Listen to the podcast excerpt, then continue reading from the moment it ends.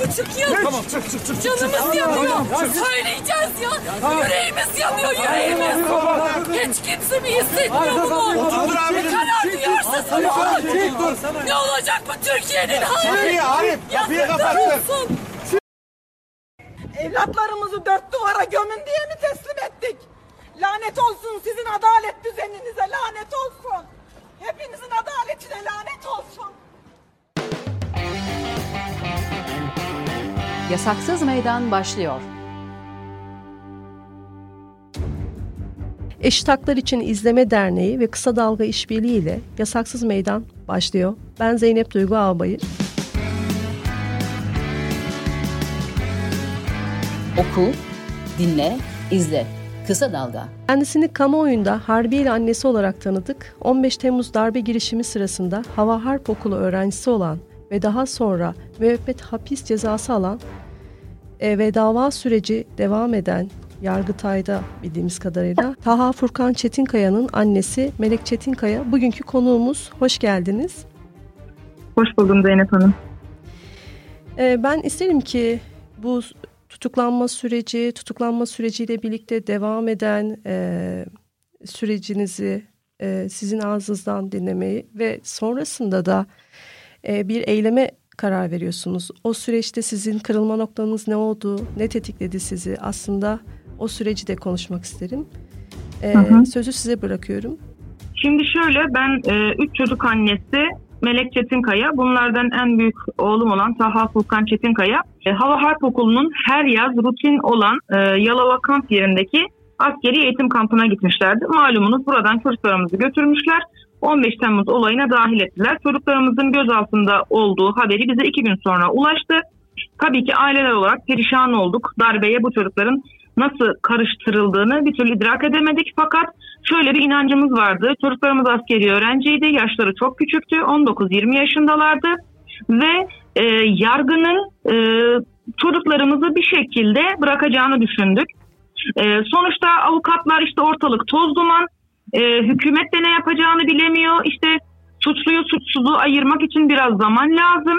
E, gibi söylemlerde bulunduğu için biz anneler olarak veya babalar olarak evimizde beklemeyi tercih ettik. Aslında bu sırada evimizde bekledik de diyemeyiz. Biz aileler toplanarak sürekli Hava Harp Okulu'nun önüne gittik. Orada çocuklarımızı verin diye eylem yaptık. Fakat o günlerde bu sosyal medyaya çok yansımadı. Biz de sosyal medyayı çok kullanmadığımız için oralara yüklemedik sanırım. O günlerde çünkü ben de çok fazla internet, pardon Twitter veya diğer sosyal medyayı kullanmıyordum.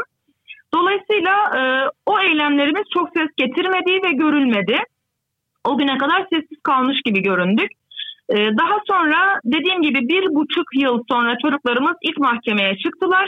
Tutukluluğun devam kararı geldi ve iki ay sonra ikinci mahkememiz görüldü. Şöyle de enteresan bir durum var. İlk mahkemede e, Cumhurbaşkanı'nın müşteki sıfatında katılan e, avukatı Ahmet Özcan, askeri öğrencilerin masum olduğunu, bu çocukların bir an evvel tahliye edilmesi gerektiğini söyledi. Biraz biz burada da umutlandık. Cumhurbaşkanı'nın avukatı böyle bir şey söylüyorsa elbette ki çocuklarımız tahliye olacaktır diye düşündük. altı ayda karar duruşması yapıldı ve çocuklarımızın hepsine müebbet ceza verildi. Üstelik çocuklarımızın o gece e, masum olduğunu söyleyen halk orada tanıklık yapmasına rağmen, halkla beraber İstiklal Marşı okudukları görüntüler olmasına rağmen çocuklarımıza müebbet cezalar verildi. Tabii ki biz orada yıkıldık. E, yani iki yılda çocuklarımızın mahkemesi bitmiş oldu. E, sonra biz anneler olarak sürekli düşünüyorduk acaba ne yapabiliriz diye. Sürekli işte meclise gidiyorduk. Oradaki milletvekillerinden randevu almaya çalışıyorduk. Bazı vekillere ulaşabiliyorduk tabii ki malumunuz, bazen ulaşamıyorduk. Baktık mecliste de dile gelmesine rağmen dosyalarda yine hiçbir değişiklik olmuyor. Bu süreçte biz Bursa'da otururken Ankara'ya eşimin işi dolayısıyla taşınmış olduk. Bu arada ben Twitter kullanmaya başladım. Twitter'da e, maliyeden e, ihraç edilmiş Cemal Yıldırım'ı gördüm. Eylem yapıyordu Ankara Sakarya Caddesi'nde her cumartesi, bazen hafta içleri. Kendisine Twitter'dan bu eylemlerine katılmak istediğimi söyledim. Hem ona destek olmak istediğimi hem de çocuklarımın mağduriyetini duyurmak istediğimi söyledim. Sağ olsun kendisi de kabul etti.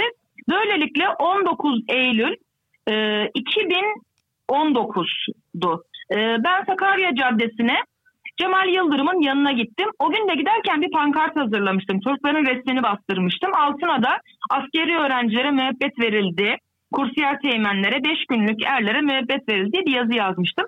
Cemal Bey ile orada buluştuğumuzda Cemal Bey dedi ki, Melek Hanım sakın pankartı açmayın, gözaltına alınırsınız, etrafımızda sivil polisler var dedi. Tamam dedim, biz bir e, saat orada oturduk e, Cemal abiyle hiç e, sesimizi çıkarmadan. Çünkü Cemal abi o gün oraya kendisi gibi K H K ile ihraç edilmiş insanları davet ediyordu. Gelin sohbet edelim, dertlerimizi paylaşalım diye.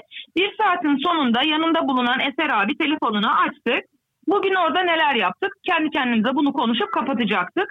Ee, Eser abi telefonunu açıp çekim yapmaya başlayınca, hani ben tanınmadığım için bir de orada çocuklarım görünsün diye ben elimdeki pankartı e, Cemal abiyi de önüme getirerek sanki polisler görmesin der gibi pankartı açtım. Sadece telefona doğru tuttum. Hani çocuklarım gör- görünsün, altına yazdığım yazı görünsün diye. Tek kelime etmeden pankartı açmamla birlikte polisin beni gözaltına alması bir oldu. İlk defa gözaltına alınmıştım. Neyi nasıl yapacağımı bilmiyordum. Açıkçası bir tedirginlik vardı.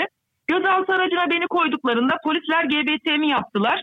Dediler ki sen daha önce hiçbir eyleme katılmamışsın. İsmin hiçbir yerde geçmiyor. Evet dedim, ben ilk defa böyle bir şeye geldim dedim. Neden geldin falan dediler. Çocuklarımın masumiyetini duyurmak için geldim dedim. Biraz böyle gözlerim doldu. Ondan sonra orada bir kadın polis vardı. Melek Hanım merak etmeyin dedi. Ee, işte bir iki saat gözaltından sonra bırakılırsınız dedi. Sonra işte beni e, rutin hastaneye götürdüler. Gözaltına götürdüler. Birkaç saat tuttuktan sonra bıraktılar. O gün Twitter'da binlerce tweet atılmış. Melek Çetinkaya yalnız değildir diye. Ben o gün anladım ki sokağa çıkarsam çocuklarımın sesini daha kolay duyurabileceğim. Hem yetkililere duyurabileceğim. En önemlisi olan buydu. Çünkü biz e, AK Parti'ye, M H P'ye veya yargı mensuplarına bir şekilde ulaşamıyorduk. Sosyal medya aracılığıyla ulaşabileceğimi düşündüm.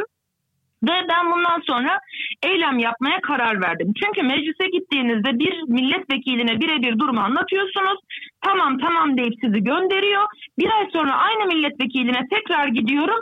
Ne vardı Melek Hanım diyor. Sizin çocuklarınız daha çıkmadı mı diyor. Dosyası nerede diyor. Not almadığı için, bu konularla çok ilgilenmediği için anladım ki ben orada milletvekilleri bizi geçiştiriyor. Yani e, bir gayret sarf etmiyor. Sonuçta ateş düştüğü yeri yakıyor. Bu çocuklar bizimdi ve bizim anneler olarak mücadele etmemiz gerekiyordu. Ben buna inandım. Yani siz kime giderseniz gidin, sizi dinleyip dinleyip insanlar başından savuyordu. Yani ben bunu anlamıştım. Hatta e, partiler anladım ki oy peşinde koşuyor. Sırf işte ilgileniyormuş gibi gözüküyor, sizi dinliyor. Derdinize derman olacağını söylüyor ama hiçbir şey yaptıkları yok. Hatta çocuklarımız içeri girdikten dört ay sonra Yavuz Oğhan'ın e, radyo programına katılmıştım ben canlı. Orada Gürsel Tekin de vardı, C H P milletvekili. O gün orada ben olayları anlattığımda Gürsel Bey dedi ki Melek Hanım hiç merak etmeyin. Her şey çok güzel olacak, çocuklarınız çıkacak. Hatta bu programda YouTube'da kayıtlı, isteyenler dinleyebilir. Ben sonra baktım ki Gürsel Tekin hiçbir mecrada çocuklarımızı dile getirmedi. Ya da ben rastlamadım, görmedim, bilmiyorum. Twitter'da kullanıyor kendisi. Sürekli Twitter'dan da takip ediyorum. Anladım ki milletvekillerinden hayır gelmeyecekti. Hatta bir gün adliyede Ankara Barosu Başkanı Metin Feyzioğlu'yla karşılaştım. Hemen yanına koştum. Dedim ki Metin Bey, ben Harbiye'li annesi Melek Çetinkaya. Çocuklarımız tutuklu, müebbet verildi. Evet dedi, biliyorum o konuyu dedi. Fakat dedi sesiniz çok fazla çıkıyor Melek Hanım dedi. Tabii o günlerde artık ben eylem yapmaya başladım. Twitter'da çok sık yazmaya başladım. Çocuklarımızın mahkeme süreçlerini anlatmaya başladım. Bayağı bir takipçim oldu. Takipçim kırk bine ulaşmıştı. Metin Feyzoğlu da dolayısıyla beni duymuş, askeri öğrencileri de bildiğini kendisi söyledi zaten. Melek Hanım dedi çok fazla sesiniz çıkıyor dedi, sesinizi kısın, Cumhurbaşkanı'ndan randevu alın ve onunla görüşün dedi. Ben Cumhurbaşkanı'na ulaşamadığımızı, ondan randevu alamadığımızı söyledim. Tamam dedi, sizin adınıza ben görüşeceğim, durumunuzu ben anlatacağım dedi. Teşekkür ettim. Daha sonra anlattı ya da anlatmadı bilmiyorum, bana herhangi bir dönüş sağlamadı. Ben çıktığım programlarda bunu da söyledim fakat Metin Bey e, bunu da e, bir nevi inkar etmiş gibi oldu. Peki. Her neyse. Siz, evet buyurun. E, siz e, eylem yaptığınızda ilk eyleminizden sonra eylemleriniz sıklıkla devam etmeye başladı. Evet. O sırada çevrenizdekiler, komşularınız, akrabalarınız e, ya da eylem alanındaki halkın tepkileri ne oluyordu? Nasıl tepkiler alıyordunuz? Şöyle, ilk başta kendi ailemden anlatmaya başlayayım. Ee, benim bir oğlum ve bir kızım daha var. Ee, kızım üniversitede okuyor. Bu yıl dördüncü sınıf diş hekimliği okuyor. Diğer oğlum da on dört yaşında. Bu sene lise bire gidiyor. Bundan üç sene önce bu eylemlere başladığımızı düşünürsek ikisi de biraz daha küçüktü ve tedirgindiler. Sürekli gözaltına almamdan, alınmamdan e, haliyle tedirgin olmaya başlamışlardı. Eşim sürekli bunu neden yapıyorsun, bu şekilde çocukları alamayız, işte bunu yapma ya da işte sen gidiyorsun evdeki çocukları düşünmüyorsun gibi engel olmaya çalışıyordu. Fakat ben eşimi dinlemiyordum. Eşime diyordum ki tamam benim çocuğumu getir, ben sokağa çıkmayayım. Daha sonra eşimin ailesinden tepkiler almaya başladım. Kayınvalidem, kayınpederim, işte eşimin abisi, ablası falan, işte neden sadece sen çıkıyorsun, diğer anneler anne değil mi, madem öyle onlar da gelsin, sadece sen yıpranıyorsun, işte Furkan'a içeride bir şey yaparlar, bak sonra sen daha çok üzülürsün gibi. Dedim ki benim çocuğuma daha fazla ne yapabilirler? Zaten müebbet vermişler, yedi kişilik koğuşta kırk beş kişi kalıyorlar, yirmi sekiz kişilik yemek veriyorlar. Dedim ki öldürecekler mi? Veyahut da dedim beni mi öldürecekler? Öldürüyorlarsa da öldürsünler dedim. Allah'a verecek bir can borcum var. Bunu da bu uğurda vermeye hazırım. Çünkü ben zaten acılı bir anneyim. Ne yediğimi bilmiyorum, ne içtiğimi bilmiyorum. Doğru düzgün uyku yok. Gecem gündüzüm birbirine karıştı. Elbette ki diğer anneler de üzülüyordu. Üzülmüyordu değil ama neden eylem yapmadıkları konusunda ya da bana neden katılmadıkları konusunda onlar adına çok fazla bir şey söylemek istemiyorum. Ama en büyük etkenlerden biri onların farklı şehirlerde olması. Mesela Kayseri'de, Mersin'de, Çanakkale'de, Mardin'de, Edirne'de olan annelerin de kalkıp her hafta sizin yanınıza eyleme destek vermelerini bekleyemezsiniz. Zaten onlar da Ankara'ya geldiklerinde kalacak yerleri yok. Bu sefer o da sıkıntı. Bir iki aileyi ağırlayabiliyorsunuz ama kalabalık olduğunda bu sizin için de sıkıntı oluyor. Ailelerin zaten maddi durumu çok iyi değil. Geliş gidiş maddi külfetler var. Bunun gibi ekstra şeyler oldu. O yüzden e, öyle sokaktaki insanlara gelince bize destek vermek isteyen insanlar vardı aslında. Durup bizi dinleyen, çekim yapan insanlar vardı. E, ama polis bunlara da müdahale ediyor. Durup dinleyen insanları bağırıyor, çağırıyor, oradan uzaklaştırıyor. Size en son yaptığım eylemden bahsedeyim. Yine Nazan Bozkurt'la Yüksel Caddesi'nde eyleme çıktığımızda bir tane baba yiğit bir delikanlı geldi. Polisin bizi kalkanlarla sürüklemesini gördü ve ne yapıyorsunuz diyerek Nazan'la beni tutup çekmeye çalıştı. Polisler o çocuğun yakasından tutup kenara attılar. İki tane polis ve ben de arkalarından koştum. Ne yapıyorsunuz çocuğa diye. Ve orada polis ne diyordu biliyor musunuz halka, orada toplanan insanlara? Siz bunların kimler olduğunu biliyor musunuz? Bunlar askerimizi, polisimizi şehit eden insanlar. Bunlara destek çıkmayın. Yani ben dedim ki nasıl olur da devletin memuru böyle bir yalancılık yapabilir? Sonra Allah'tan ben onu duydum da bağırmaya başladım. Doğruyu söyle, doğruyu söyle. Allah'tan utanmaz, kuldan, şey, Allah'tan korkmaz, kuldan utanmaz dedim. Sen nasıl böyle bir yalan söyleyebiliyorsun? on dokuz yaşındaki askeri öğrenciler mi dedim askeri ya da polisleri şehit etti. Sonra bağırmaya başladım. Ben Melek Çetinkaya, YouTube kanalım var. Oradan beni dinleyebilirsiniz. Çocuklarımızın ne yaptığını ya da ne yapmadığını ben orada programlarda zaten anlatıyorum diye. Tabii orada yine beni susturmaya çalıştılar. Yine bizi oradan uzaklaştırmaya çalıştılar. O şekilde aslında halk çok duyarsız değil ama korku iklimi maalesef ki var. Bu inkar edilemez bir şey. Dediğim gibi insanlar durup dinlemeye çalıştığında veya görüntü almaya çalıştığında polis buna direkt müdahale ediyor. Ama ne olursa olsun ben orada zaten ben Melek Çetinkaya, askeri öğrenci annesiyim. on dokuz yaşındaki çocuklara müebbet verildi diye haykırdığımda, Twitter ve YouTube adresimi söylediğimde hani izlemeleri için, yorum yapmaları için ricada bulunuyorum zaten. Bunu bağıra bağıra söylüyorum. Ee, güzel de dönüşler oluyor. YouTube'da kanalım var. Ee, oraya yaptığım programları yüklüyorum. Twitter'ı söylüyorum. Ee, ilk kırk binlik hesabımı kapattırdılar maalesef. Şu an yeni bir hesabım var. yirmi iki yirmi üç bin kişi takip ediyor. Ee, bu şekilde sesimi daha iyi duyurabildiğimi gördüm ve bu mücadeleye devam ettim.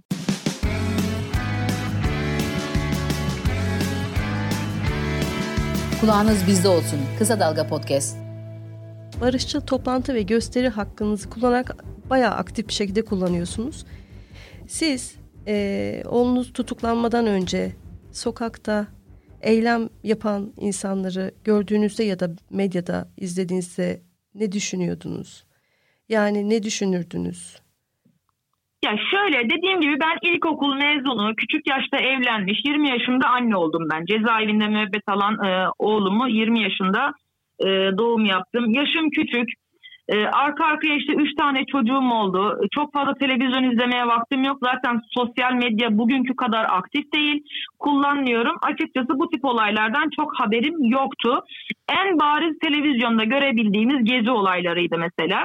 Gezi olaylarında tabii ki hani neden sokağa çıkma gereği duyuluyor ki? Bunun başka bir yolu yok mu? Hani böyle olmasa diye serzenişlerde bulunuyorduk. Ee, ama anladık ki insanlar gerçekten adaleti adalet saraylarında bulamadığında, sesini gerekli mercilere iletemediğinde böyle bir yola başvuruyormuş. Yani bunu anlamış olduk. Peki e, aslında harbiyeli öğrencilerin anneleriyle bir araya gelip E, eylem yaptığınız bir süreç var. Evet. E, o sürece nasıl karar verdiniz? Na, nasıl bir... Ee, şöyle, ilk bahsettiğim iddianame çıkana kadar Hava Harp Okulu'nda yaptığımız eylemleri mi soruyorsunuz? Yoksa ben artık sosyal medyaya çıktım, bir adalet yürüyüşü başlattım. Heh, ondan sonraki annelerin desteğini mi soruyorsunuz? Evet, aslında hani e, yeri gelmişken onu da sormak isterim. Adalet yürüyüşü, yeri geldi AK Parti il binasının önünde. Sonra işte Ankara'da, Ankara'da Sakarya evet. Caddesi'nde eylemler yapmaya başladınız. Evet. Özellikle adalet yürüyüşünü başlatmaya nasıl nasıl karar verdiniz? İlk duyurunuzda... Şöyle... Dinliyorum. Evet, evet buyurun. Ee, malumunuz Kemal Kılıçdaroğlu bir adalet yürüyüşü yapmıştı. Bir gün yine görüşten çıktım, otobüse bindim. Dedim ki anne olarak ben neden yürümüyorum? Yani e, Kemal Kılıçdaroğlu bir milletvekili için bu yürüyüşü başlattıysa... Bir anne evladı için de yapmalı.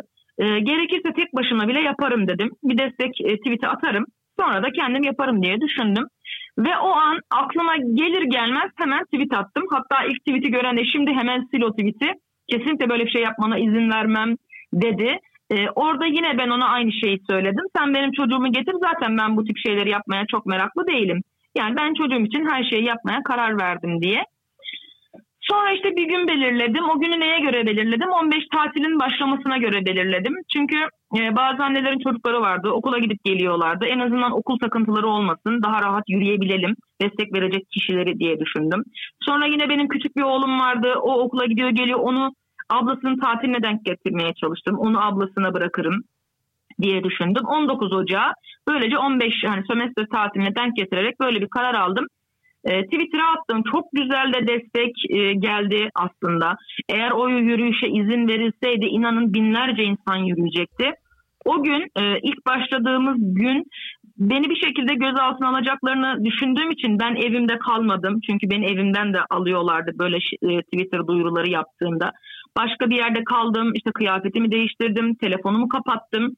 Hani sinyal almasınlar, nerede olduğumu anlamasınlar diye. Ama ben o gün bir diye kararlaştırdık. Saat birde Kızılay Güven Park'ın oraya geldim. Orada başlatacaktık çünkü. Sağ olsun Ömer Gergerlioğlu da destek için oradaydı.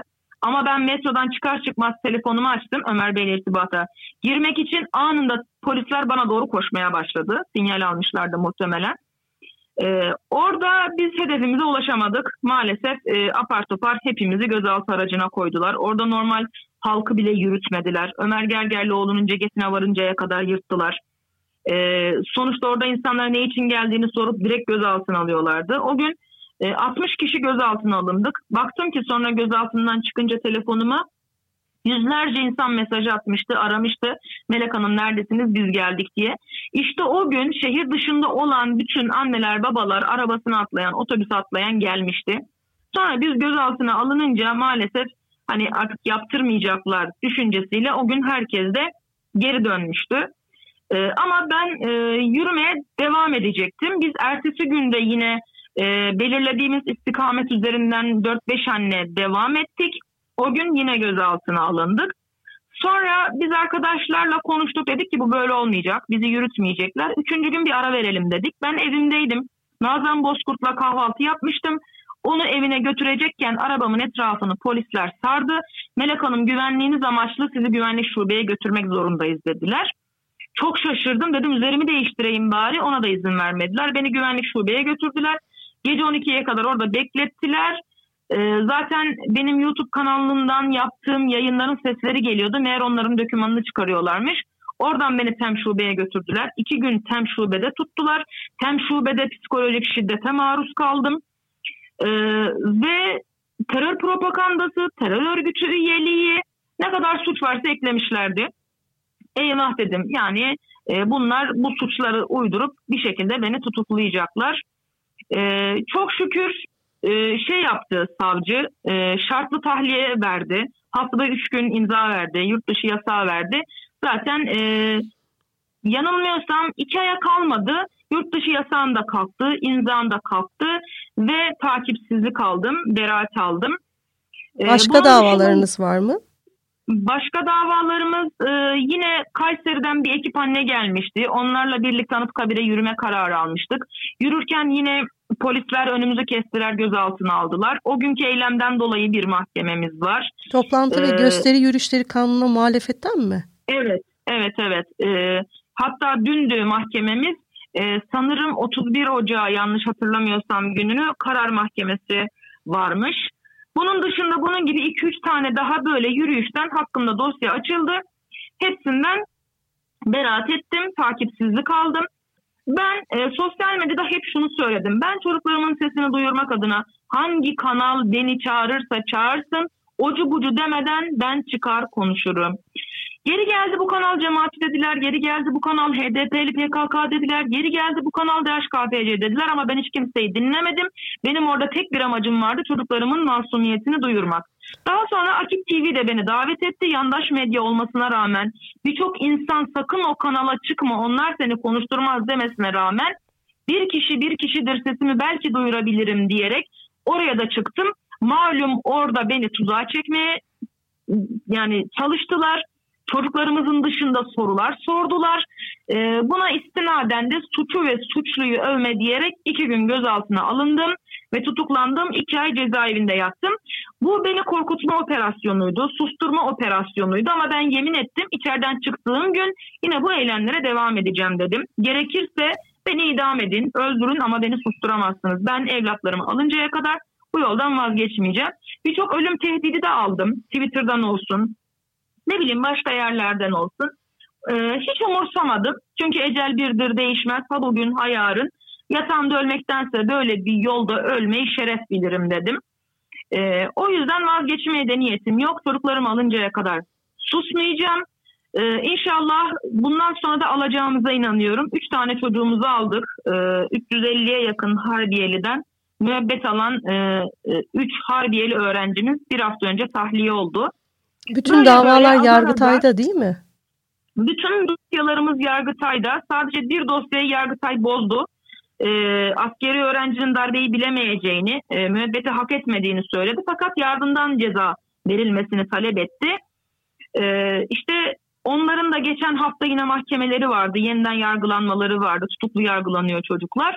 Orada hakim bey e, üç tane çocuğa tahliye verdi. Belki bu halkın veyahut da siyasilerin nabzını ölçmekti. Bilemiyoruz. Bundan sonra devamı geleceğine inanıyorum. Peki siz Şen Yaşar ailesinin yanına gidip anne Şen Yaşar'ın adalet nöbetine destek verdiniz. Ve yakın zamanda evet. da dördüncü evre kanser hastası olan ve şu an cezaevinde bulunan tutuklu Ayşe Özdağ'ın için adliye önünde hak arayan annesi Fatma Ana Karakuzu'ya desteğe Antalya Adliyesi'ne gittiniz. Evet. Bunun sizin için nasıl bir anlam taşıdığını biraz anlatır mısınız? Ya ben şunu anladım. Bundan sonra sokağa çıkan hiçbir insan keyfinden çıkmıyordur. Mutlaka bir derdi vardır, yetkililere anlatamamıştır ve son çare sokağa çıkmıştır. Şimdi Şen Yaşar ailesi, anne Kürt, Türkçe bile bilmiyor ama biz onunla o kadar güzel anlaşıyoruz ki neden? Onun da evlat acısı var, benim de evlat acım var. Yani e, neden adalet kişisine göre değişiyordu. İnsanın gücüne göre değişiyordu. Orada bir zulüm var. Ben bunu görebiliyorum. Siz bir aileden bir annenin iki evladını öldürüyorsunuz, eşini öldürüyorsunuz. Sonra aynı dosyadan kadının yine üçüncü oğluna müebbet ceza veriyorsunuz. Yanlış olmasın ya da otuz beş yıl mıydı ne de ceza veriyorsunuz. Ama karşı tarafa Hiçbir ceza vermiyorsunuz. Bunun için benim dosyayı bilmeme gerek bile yok. Ortada bir zulüm var, apaçık bir şey var. Yine e, Antalya'da dediğiniz gibi Ayşe Özdoğan. Kadın ne yapmış? Cemaatin yurdunda öğretmenlik yapmış. Bunun darbeyle ne ilgisi olabilir? Önceden suç olmayan bir şey, cemaat yurdunda çalışmak, sigortalı çalışmak. Ya bu suç muydu ki önceden? Hayır, değil. E, kadın zaten, hadi diyelim ki suç olsun. Kadın zaten kanser olmuş, beş yıl ömür biçilmiş. Evinde bile kendi kendini idam ettiremeyen, hep birilerinin yardımına muhtaç olan otuz iki yaşında bir kadından ne istiyorsunuz? Evladının kalbi delik. Hem o Ayşe Özdağ'ın anneye ihtiyacı var. Ayşe Özdağ'ın evladının da yine Ayşe Özdağ'a ihtiyacı var. Bu yüzden yine burada da alenen yapılan bir zulüm var. Ben bu zulüm uğradıktan sonra zaten dedim ki ben bundan sonra nerede bir mağduriyet gördüm, nerede bir zulüm gördüm, kişiliğine, kimliğine bakmaksızın ben onun yanında olmaya yemin ettim, söz verdim. Ben bundan sonra sadece A K P hükümeti değil, bundan sonra gelecek hükümetlerin de yapacağı, halka yapacağı her türlü zulmün karşısındayım. Peki, çok teşekkür ederiz. Ben teşekkür Bizi ederim e, için. Zeynep Hanım, ses olduğunuz için. Eşit Haklar için İzleme Derneği ve Kısa Dalga İşbirliği ile Yasaksız Meydan farklı konu ve konuklarla iki haftada bir Cuma günü sizlerle olmaya devam edecek. Şimdilik hoşçakalın. Bir gün bu adalet bize de lazım olabilir. Bugün bana yarın kime olacağı hiç belli değil. Bugün bana lazım olan adalet bir gün sessiz kalan herkese lazım olacak. Kısa Dalga podcastleri Demet Bilge Erkasab'ın editörlüğünde Mehmet Özgür Candan'ın post prodüksiyonu ve Esra Baydemir'in hazırladığı görseller ile yayınlanıyor. Kısa Dalga'ya destek vermek için Patreon sayfamızı ziyaret edebilirsiniz.